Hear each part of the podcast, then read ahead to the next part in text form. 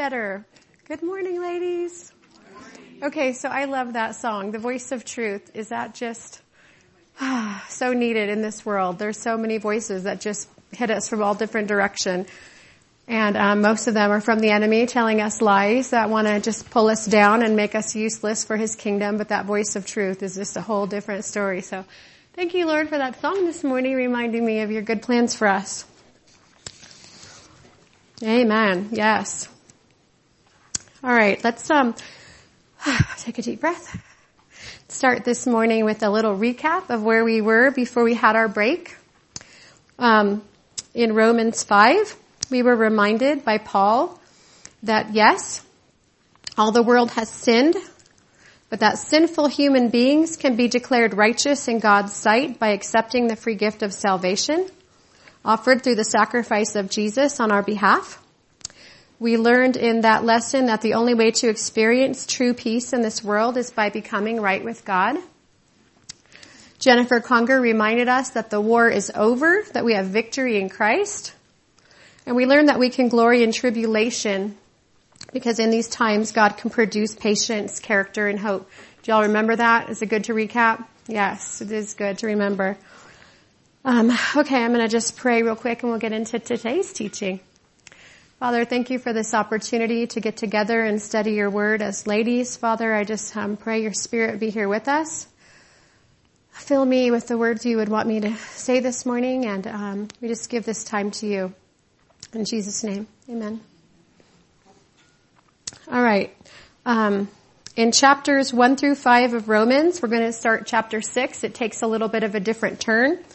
In chapters 1 through 5, um, Paul dealt with justification which means that we are saved through our faith. Christ did the work and he paid the cost.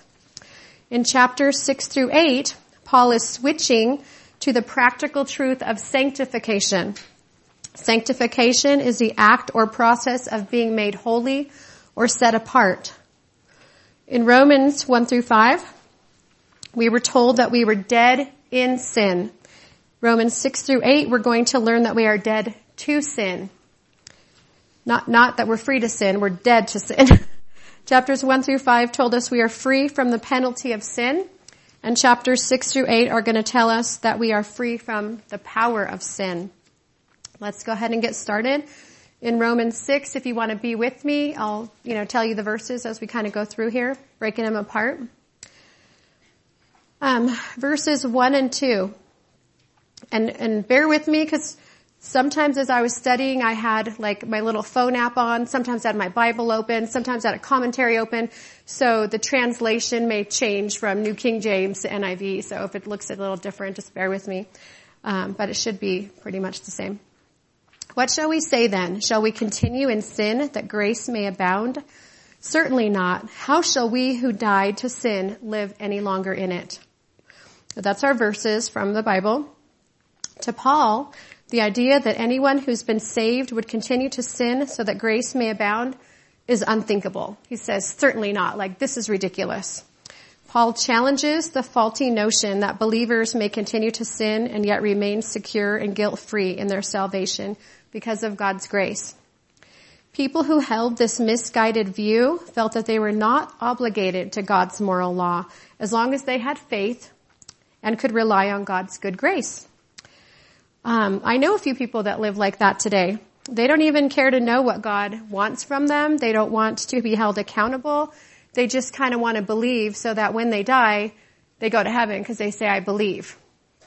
But yet, that, that's not our ticket to heaven, just saying, I believe in God. Because if we really do believe, that belief should change us. That should create a desire in us to know who God is it should create a desire in us to study His Word and to want to live a life that's pleasing to Him if we truly believe. So that is just a false claim of saying, I believe so I can go to heaven.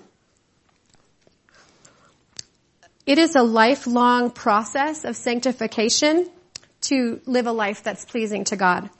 We need to be growing in our knowledge of who He is, and that's going to change our desire so that our desires become more of His desires as we study His Word and we know what He wants for us, less of our sinful nature is going to rule and more of, more of us is going to be ruled by what God wants for us. Paul is addressing this because our sin nature just wants to get away with as much as possible. A commentary from David Guzik pointed out that from a purely secular or natural viewpoint, grace can be a dangerous thing. This is why many people don't teach or believe in grace and instead emphasize living by the law. They believe that if you tell people that God saves and accepts them apart from what they deserve, then they will have no motivation to be obedient. In their opinion, you simply can't keep people on the straight and narrow without a threat from God hanging over their head.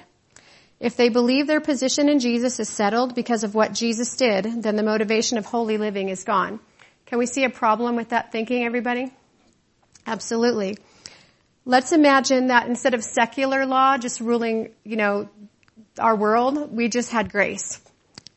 Um, no one would even attempt to follow the speed limits because they would just know they'd have grace. There'd be no penalty.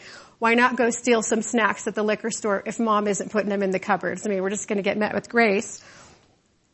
Um, why not lie if it gets you out of some hot water? I mean, really. The lines of grace can get really blurry in a purely secular view. But here in Romans, Paul is going to try to teach us what it means to walk in grace, set free from the law, but still abiding in what God wants our lives to be. Excuse me.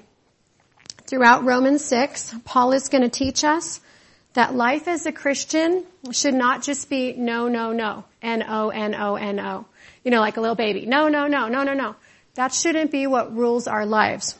Instead, he wants us to know, know, know. K-N-O-W. K-N-O-W. He uses this word three times in this chapter. He wants us to know something. So let's study what Paul wants us to know. in verses three and four, Paul's going to give us an illustration of the believer's death to sin, baptism. Verses three and four read, Or do you not know, K-N-O-W, that as many of us were baptized into Christ Jesus, were baptized into his death? Therefore we were buried with him through baptism into death, that just as Christ was raised from the dead by the glory of the Father, even so we also should walk in newness of life. Beginning with, or do you not know, Paul's assuming that this is a fundamental issue that believers should know. He wants us to know what baptism should mean to us. Here Paul's referring to baptism in Jesus as opposed to baptism of the Holy Spirit. So let's just talk about baptism a little bit. When we're baptized into Christ Jesus, this is an outward symbol of an inward change of our hearts. Bless you. in our hearts, we've come to the saving knowledge of who Christ is. We've decided to put him in his rightful place of Lord of our lives. And then we need to live in that newness of life. That newness means we're no longer in control, but rather we choose to live a life dedicated to living as God would have us live, letting him lead and guide us in our new walk. There are several verses in the Bible that talk about baptism. We'll just look at a couple of them. One that was modeled for us by Christ is in Matthew 3 verses 16 and 17. and You don't have to go there. I'm going to summarize it here for us. In this example, Christ is dunked underwater and then he came up immediately from the water. The heavens were opened up to him and he saw the Spirit of God descending like a dove, alighting upon him. Then suddenly a voice came from heaven saying, this is my beloved son in whom I am well pleased. In this example, we see the entire Trinity on display. Can you imagine what that looked like. God the Father, God the Son, and the Holy Spirit just all in one place. I can just only imagine the glory of that moment. Um, another example of baptism is taught in Mark 1 4. And so, John came baptizing in the desert region and preaching a baptism of repentance for the forgiveness of sins. The whole Judean countryside and all the people of Jerusalem went out to him, confessing their sins. They were baptized by him in the Jordan River. We can only imagine how many thousands of people were baptized at this time. It says the whole Judean countryside. Because for centuries there had been no other prophet before John. So to them this is like, oh, this is exciting. Let's be part of this. Baptism means to immerse. John immersed people in water as an outward sign of inner spiritual cleansing. And this is relevant only if a person has truly turned from sin and devoted his or whole life to God. The baptism is not the main issue in receiving forgiveness of offenses against God. It's a significant act, but it's only symbolic of a person's commitment. Kind of like a wedding ring is a symbol of your commitment to one another. You know, during the ceremony you exchange rings, but whether or not you have the ring, that commitment's still there. The paperwork's still there. It's still a done deal. This is simply a symbol and baptism is an important symbol, but it's not required to save us. And we see that when the thief on the cross, you know, Jesus tells him, I'll see you in paradise. And so, yes, it is an important step, and I encourage everyone who hasn't gotten baptized to do it as an outward symbol of what's taken place in your heart. But um, if we know someone who hasn't, who's on their deathbed, I mean, it's not something to stress about. What matters is that we have that relationship with Jesus Christ.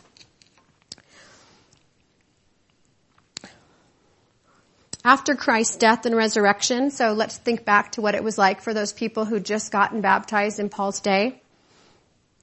Baptism for the followers took on an, the added significance and symbolism of identifying with Christ in his death, his burial, being immersed in the water, and the resurrection, rising up to live a new and spiritually transformed life. Do all of you kind of understand that symbolism with baptism? You go under, you die to yourself, you rise again in newness of life. Okay. We need to remember this is symbolic, not, a, not required for salvation. If someone has not spiritually died and risen with Jesus, all the baptisms in the world will not accomplish it for them.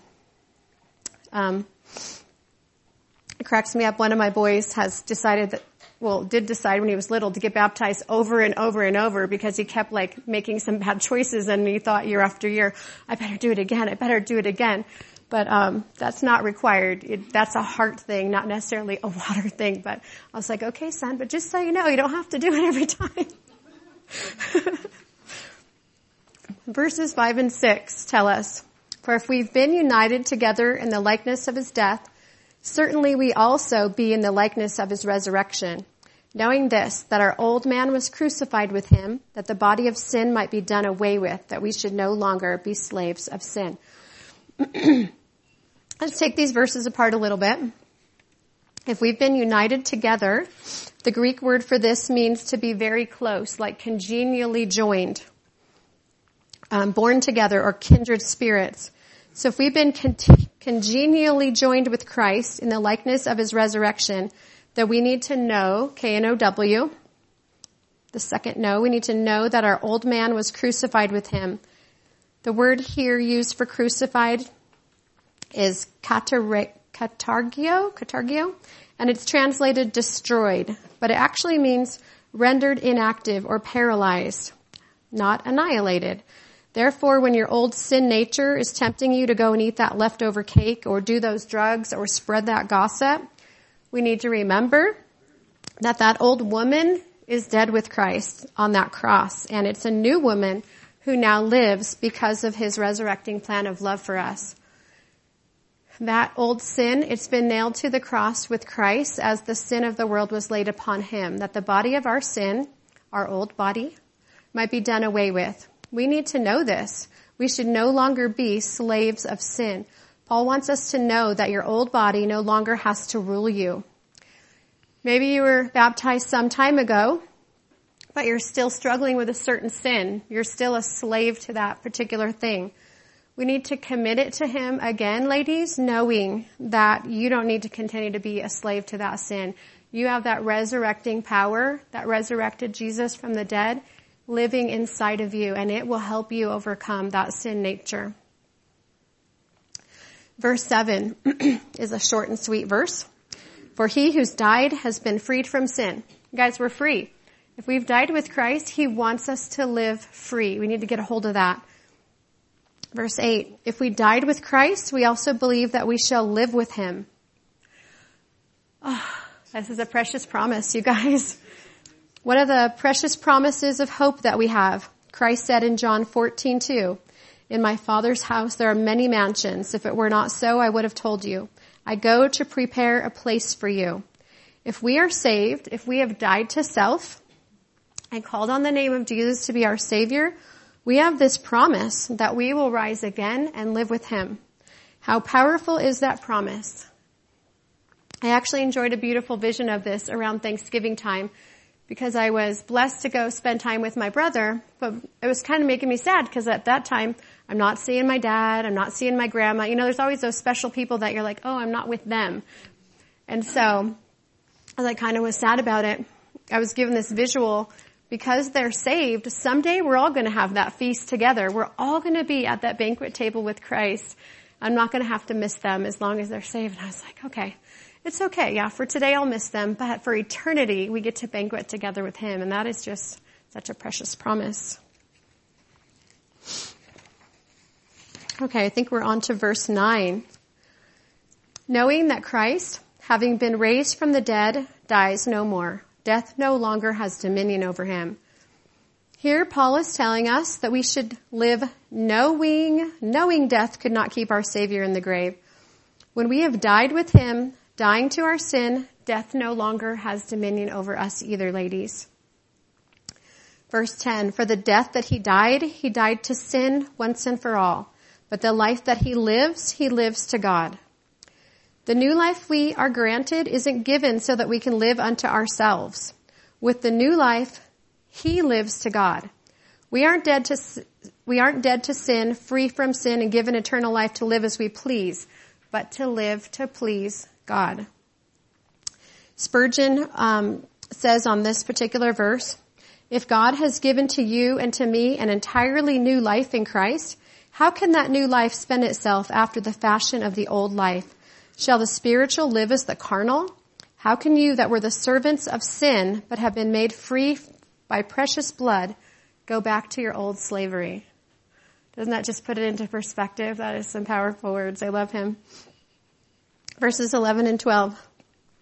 Likewise, you also reckon yourselves to be dead indeed to sin, but alive to God in Christ Jesus our Lord. Therefore do not let sin reign in your mortal body, that you should obey its lusts. Reckon yourselves to be dead indeed to sin. Reckon is an accounting word. Paul tells us to account or reckon the old man as dead forever.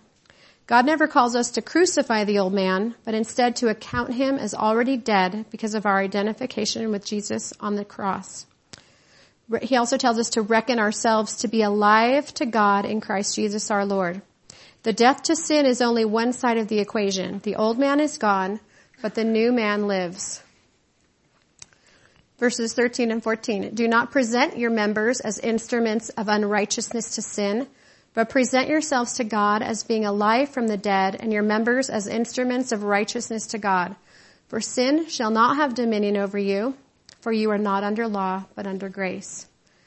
Our members are our body parts, our eyes, our lips, our tongue, our arms. Excuse me. Here Paul's telling us what not to do and what to do. Do not use our body parts to sin, but rather as instruments of righteousness to God. Spurgeon tells us that these words, for sin shall not have dominion over you, give us a test, a promise, and an encouragement. It's a test of our claim to be Christians. Does anger have dominion over you? Does murmuring and complaining? Does covetousness have dominion over you? Does pride, does laziness have dominion over you? If sin has dominion over us, we should seriously ask ourselves if we're really converted. It is a promise of victory. It doesn't say that sin will not be present in you because that will only be fulfilled when we are resurrected in glory. But it does promise that sin will not have dominion over us because of the great work Jesus did in us when we were born again. It's also an encouragement for hope and strength in the battle against sin. God hasn't condemned you under the dominion of sin. He has set you free in Jesus. This is an encouragement for the Christian struggling against sin, for the new Christian, and for the backslider. So I love that, ladies. Um, I wanted to share a little story, and then I'm going to wrap up with a an, an Old Testament version of this New Testament teaching. But the women that you see standing here today, I don't want to cry. I wasn't always this woman. Um, when I was 18, I moved out of my house because I was too big for my britches. I um, had been in a relationship with a boy since I was 16. Um, came from a broken home. My mom left when I was two, Um, my dad dropped me off with my grandma when I was 11. And so there was emptiness. And so this boy, you know, filled some of those holes, okay? And we end up buying a house together, moving in together. Um, but he did not believe in marriage. He'd come from brokenness as well. And when I talked about getting married, because I was saved, even though we're living in sin, sometimes don't think we're not saved, because God was speaking to me. I was miserable, but um, yet, you know, I, we've heard that by pastors. There's nothing more miserable than a saved person living in sin. So I'm living in sin, but I'm wanting to make it right. And so I said, well, maybe we should let's get married. And he says, oh, I don't believe in marriage. All marriages end in divorce every man cheats, but I'll always love you. Like, I'll love you more than any other man. Well, of course he can say that because his flesh is getting pleased, you know, by the sinful little girl that I was. But, um, when I was 21, I just had this moment with the Lord where he was reminding me, this is not what I want for you. I felt so empty and I wanted more and this was not where it was. I knew that. And so I cried out and decided I was going to get out of that relationship. And um, like I said, it was complicated because we lived together, we had a house together, we had debt together. It was a, it was a mess, but it was empty. And so um, the Lord supernaturally gave me strength because, ladies, you know when you want to change, when you want to get out of that sin that you're in, sometimes the enemy will just pull out all the stops to keep you there. And so this guy was like, oh, "Okay, I'll marry you," bringing in catered dinners, you know, doing anything to get me to change my mind. But there was just this wall, like, no, I'm not doing this anymore. And so we went through the process and the pain of, of all of that and then it was over. And I moved in with my dad and it wasn't long after that that I met my husband and he's amazing. I say that to encourage you. Like if you're in sin and God is telling you to get out, ask Him to give you the strength to get out of it and He's faithful. He wants good things for you.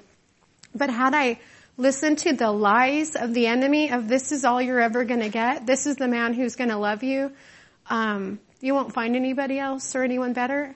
I would be stuck there. I cannot imagine where I would be had I not left that. And God has been so faithful to me to just bless me abundantly. But when I think back, had I not chosen to do what God was telling me to do, I wouldn't be the woman I am today. And God's still doing a work in me and He's still doing a work in you. So I encourage you Ask him where you're living that he doesn't want you to live. And I mean that in sinfulness. Like what sin is holding you back from all the blessing that God wants to pour on you and ask him to give you the strength to get out of it because we have that power of resurrection and that Holy Spirit living in us to give us the strength. When God draws that line and tells you to do it and you are obedient, He's going to give you the strength to walk out of that. That's the truth, the voice of truth. I'm just blessed. All right. That's my story. Give me just one second. okay. All right. So I was reading in a Romans 6 um, Jon Courson study, and he says that for every New Testament principle, God gives us an Old Testament illustration. And this one is no exception. So we're going to look at the book of Judges for just a minute to kind of summarize this New Testament teaching. The people of Israel were in bondage to the Canaanites. For 30 years, they'd been intimidated and dominated, repressed and oppressed. The leader of the Canaanites was a man named Jabin. Excuse me. Jabin turned over control of his empire in that particular region to a man named Sisera. Sisera then represents the old man, our old sin nature. Jabin is a picture of Satan, one whose ultimate desire is to oppress, suppress, and depress you and me. After 30 years of serving Jabin and Sisera, the people of Israel cried out to the Lord. The Lord in turn raised up a deliverer, a woman named Deborah. Excuse me. When the time came for the Israelites to engage in battle against the Canaanites, Barak, the Israelite general, said to Deborah, I won't go unless you go with me. Okay, said Deborah, I'll go with you, but you must realize that the credit for the upcoming victory will go to a woman. Engage in battle they did. With 900 chariots at his command, Sisera had a huge advantage. The chariot was equivalent to a phantom jet or an Abrams A1 tank, and the people of Israel had nothing like that. It looked like the Israelites would be slaughtered. But God intervened miraculously and gave Israel victory Sisera, however, managed to escape. Running for his life, off in the distance, he saw a tent. In front of the tent was a woman Sisera recognized as Jael, the, the wife of Heber, the Kenite. The word Eber, from which we get the word Hebrew, means crossing over. Who were the Kenites? They were part of the Canaanites. This meant Heber the Kenite left the old Canaanite stuff and said to his wife, Honey, we're crossing over to a new land, and they traded their old world for a new country. That's just what you did when you left the old world system and said, I want to be part of your kingdom, Lord. I've had it with the world's corruption, deception, and pollution. I choose to follow you. You can set up, you set up camp in the new land and what happened? Guess who suddenly and unexpectedly showed up on your front doorstep? The guy who used to dominate you, the guy who used to have authority over you, the guy who used to intimidate you, Sisera. Come on in, said Jael to Sisera. Huffing and puffing, Sisera entered Jael's tent and gasped, give me a little water to drink. Folks, that's what the old sin nature always says. Give me a little something to satisfy me. Just one quick look, just one wrong thought, just one more time. I'm thirsty, and if you satisfy me, I won't bug you anymore. But we've discovered lust is like a fire. The more you feed it, the more it demands and the hotter it gets. Try to appease your lust to satisfy Sisera and it will never work. He'll demand more and more and his lust will burn hotter and hotter within your heart. Sisera wanted water. What did Jael give? A bottle of milk. Can you imagine running a great distance on a hot day and being given a bottle of room temperature unpasteurized milk? It must have felt like cotton in Sisera's mouth. The word says, like newborn babies desire the sincere milk of the word, the profound simplicity of the scriptures. It is the foolish man or woman who says, I already know that passage or that book, so I don't have to study it or meditate upon it, because Sisera needs to be given a continual dose of the milk of the word. After asking for water, Sisera made a second request of Jael. Lie for me, he said, in verse 20. Cover me up and don't let anyone know I'm here. And that's what our old sin nature says to you and me. Hide your sin, cover it up, don't let your old nature, don't let anyone know. So what did Jael do? No longer afraid of the old general, this great lady of faith threw a rug over Sisera knowing that having chugged a glass of warm milk after running a semi-marathon, he'd be dozing off before long. At this point, with hammer in hand, Jael snuck into the tent, drove a tent stake into Sisera's temple, and pinned his head to the ground. Talk about a splitting headache. With a spike and hammer, the old man was reckoned dead. What does the spike speak of? It speaks of the spikes that pierced the hands and feet of our Savior. It speaks of Calvary, where Sisera, the old man, in you who gives orders to you and demands you to be covered up was paralyzed on the cross. The hammer, it speaks of the word, Jeremiah 23, 29. This is the key, folks. We're to say, wait a minute, Sisera, wait a minute, Jabin, wait a minute, fleshly tendency. You who are demanding to be satisfied and covered up, I want you to know something. I don't have to give in to you. Even though I don't fully understand it, I appropriate the finished work of the cross as I see it in Romans 6, and you nail Sisera to the ground. Precious people, I don't care what struggle you're going through or what temptation you're wrestling with. It is powerless in light of the cross. When you finally have enough of Sisera, when you at last have your fill of the venom that has infected you and those around you, when you finally determine you don't want to be under dominion any longer, you can be free at that moment. No support group needed, no counseling required. If you say, Lord, you've told me that this old man was paralyzed on the cross, I believe it, that settles it. And with the spike of the cross and the hammer of the word, you nail it right there and you walk away. It's that simple. Amen.